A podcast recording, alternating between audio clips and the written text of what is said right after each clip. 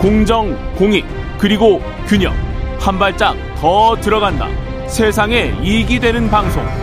최경영의 최강 시사.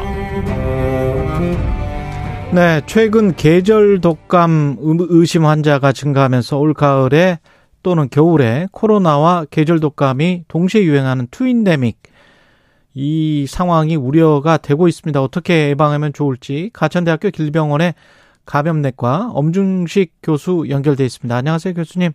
네, 안녕하십니까. 요즘 저 계절 독감 의심 환자가 늡니까? 예, 그 최근에 국내 호흡기 바이러스 분리 상황을 보면은 전체 바이러스의 한 4.2%가 독감의 원인인 인플루엔자 바이러스로 나타나고 있고 예. 인플루엔자가 의심이 되는 독감이 의심되는 환자의 발생률도 어 1000명의 외래 환자가 있을 때 한 4.6명까지 올라갔습니다. 음. 작년에 독감 유행주의보의 발령 기준이 1000명당 5.8명일 때 유행주의보를 내렸거든요. 그러니까 거의 어, 근접을 한 상황인데 이게 2020년하고 2021년에는 인플루엔자 발생이 거의 없었기 때문에 그 이전하고 비교를 해봐야 되는데 그 이전과 비교를 해도 적어도 한 달 이상 좀 빠르게 진행되고 있는 게 어. 아닌가 이렇게 분석이 되고 있습니다. 왜 그런 건가요? 어, 아무래도 그 거리두기를 중단한 효과가 가장 그 직접적으로 영향을 미치는 것 같고, 어, 그 거리두기를 중단하다 보니까 사람과 사람의 접촉이 많아지면서 인플루엔자의 그 활동량도 상당히 증가하고 있지 않나 이렇게 생각을 하고 있습니다.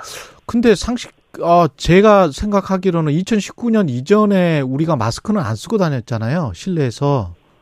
근데 네. 이제 거리두기를 중단했다고 해서 독감이 늘면 그 전에는 독감이 이 정도 시기에는 없었었던 겁니까? 그러면?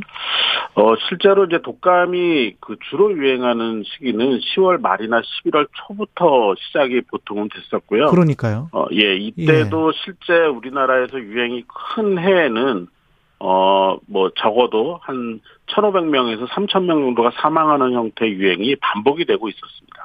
아, 그랬군요. 그 국민들이 지금 독감 면역력이 낮아졌다고 하는데 그거 그 낮아진 건지 왜 낮아진 건지 이런 것도 궁금하거든요. 일단 말씀드린 대로 지난 2년 동안은 그 독감 유행이 없었기 때문에 예. 어 최근 한 2, 3년 동안 감염돼서 면역을 획득한 분들이 어 굉장히 적었다라는 거고 아. 또 하나는 이제 가을마다 이 고위험군 대상으로 독감 백신 접종을 하고 있었는데 작년과 재작년에는 접종률이 어, 예년에 비해서 10 내지 20% 줄어들었습니다. 예. 그러다 보니까 이 독감에 걸리기 쉬운 어, 의학적으로 이제 감수성이라고 하는데 이 감수성이 많이 올라간 상황이다 이렇게 어, 보고 있는 거죠.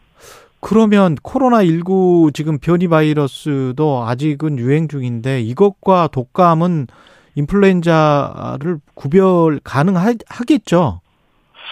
어, 증상만 가지고는 전문가가 아니면 좀 감별하기가 어렵다고 보고 있습니다. 독감의 경우에 갑작스러운 고열하고 심한 근육통이나 기침 뭐 이런 것들이 어, 주로 발생하는 것으로 이야기를 하고 있는데 사실 사람마다 다양한 증상이 나타날 수 있고 임상 경과도 다 다르게 나타날 수가 있어서 코로나19하고 어, 확실하게 구분이 되는 어, 그런 상황은 아닙니다. 결국은 이런 그 독감 또는 코로나19의 증상이 매우 유사한 경향이 있기 때문에 이런 증상이 있을 때 특히 고위험군들은 어, 빠르게 의사들에게 진료를 받아서 음. 검사를 받는 것이 바람직하다고 생각을 합니다. 그리고 처방이 다르게 나올 수 있겠네요. 그렇게 되면. 네, 그렇습니다.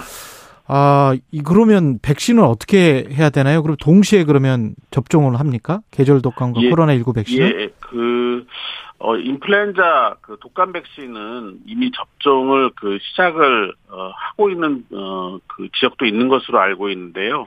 통상적으로는 10월 달부터 11월이 끝나기 전에 어, 고위험군들은 반드시 백신 접종을 하시는 것이 바람직하겠습니다. 왜냐하면 말씀하신 것처럼 코로나19하고 독감이 동시에 섞여서 돌게 되면 감별이 어려운 데다가 어, 적어도 인플루엔자, 독감 백신을 맞고 나면은 인플루엔자의 가능성이 낮다고 판단을 하고 치료 접근을 하기가 쉬워지기 때문에 이런 측면에서 접종을 좀 꼭좀 좀 받으셔야 될 것 같습니다. 고위험군이라고 말씀하시면 60세 이상 만성 질환자 뭐 이렇게 되는 건가요? 예, 코로나19 고위험군하고 인플루엔자 고위험군이 거의 일치한다고 보시면 됩니다. 그래서 주로 60대 이상이 이 연령층 그리고 예. 만성적인 장기 질환이나 면역 저하 질환이 있는 분들 그리고 임산부 이런 분들이 백신을 이 독감 백신을 우선적으로 접종하셔야 되는 대상이 되겠습니다. 근데 짧은 기간에 두 개나 맞는 게 심리적으로도 좀 부담은 되는 것 같아요.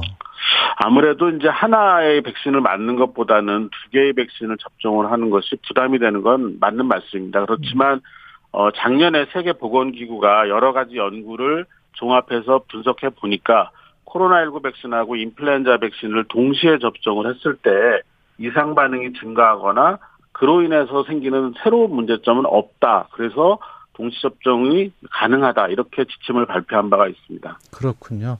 이게 혹시 또 다른 변이 출현 가능성은 있나요? 지금 변이 바이러스 말고 코로나는? 어, 지금 코로나19의 경우에는 그 올해 초 그러니까 작년 말에 시작된 오미크론 변이 범위 내에서 오미크론 변이 바이러스 계열 내에서 하위 변이라고 그러죠. 작은 변이들만 계속 발생을 하고 있습니다.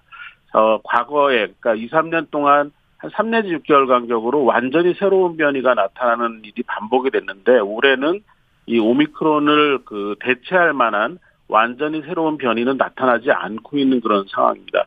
사실 새로운 변이가 언제 어디서 어떻게 나타날지를 예측하는 게 굉장히 어려운 일인데 어, 가능성은 항상 있다라고 보고 이 특히 큰 유행이 발생하는 지역에서 새로운 변이가 나타나는지를 계속 어, 감시하고 모니터링하는 게 필요한 상황입니다. 지금 어떤 일정 같은 게 독감 무료 국가 예방 접종 일정이 나왔습니까?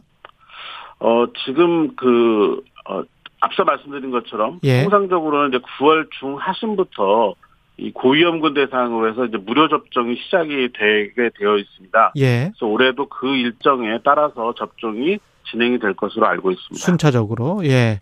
네. 추석 연휴 시작되는데요. 감염 위험을 최소화하려면 어떤 점에 주의해야 되는지 짧게 말씀해 주십시오. 예. 어 역시 그 고위험군에 해당하는 분들을 보호하는 것이 이 명절 기간에도 무엇보다 중요합니다. 요양원이나 요 요양병원 같은 경우는 아직 면회가 제한되어 있지만 어 댁에 계신 그 노인분들이나 고위험군에 해당하는 질환을 가진 환자의 경우에는 한꺼번에 많은 가족들하고 만나는 일은 좀 피했으면 좋겠고요. 가족 중에 코로나19 관련 증상이 조금이라도 있는 분들은 검사를 받고 방문하거나 일정 자체를 다시 검토해 주셨으면 좋겠습니다. 알겠습니다. 가천대학교 길병원 감염내과의 엄중식 교수였습니다. 고맙습니다. 감사합니다. 예. KBS 1라디오 최경련의 최강시사 1부는 여기까지고요. 잠시 후 2부에서는 국민의힘 김용태 전 최고위원 그리고 더불어민주당 진성준 원내 수석 부대표 차례로 만납니다.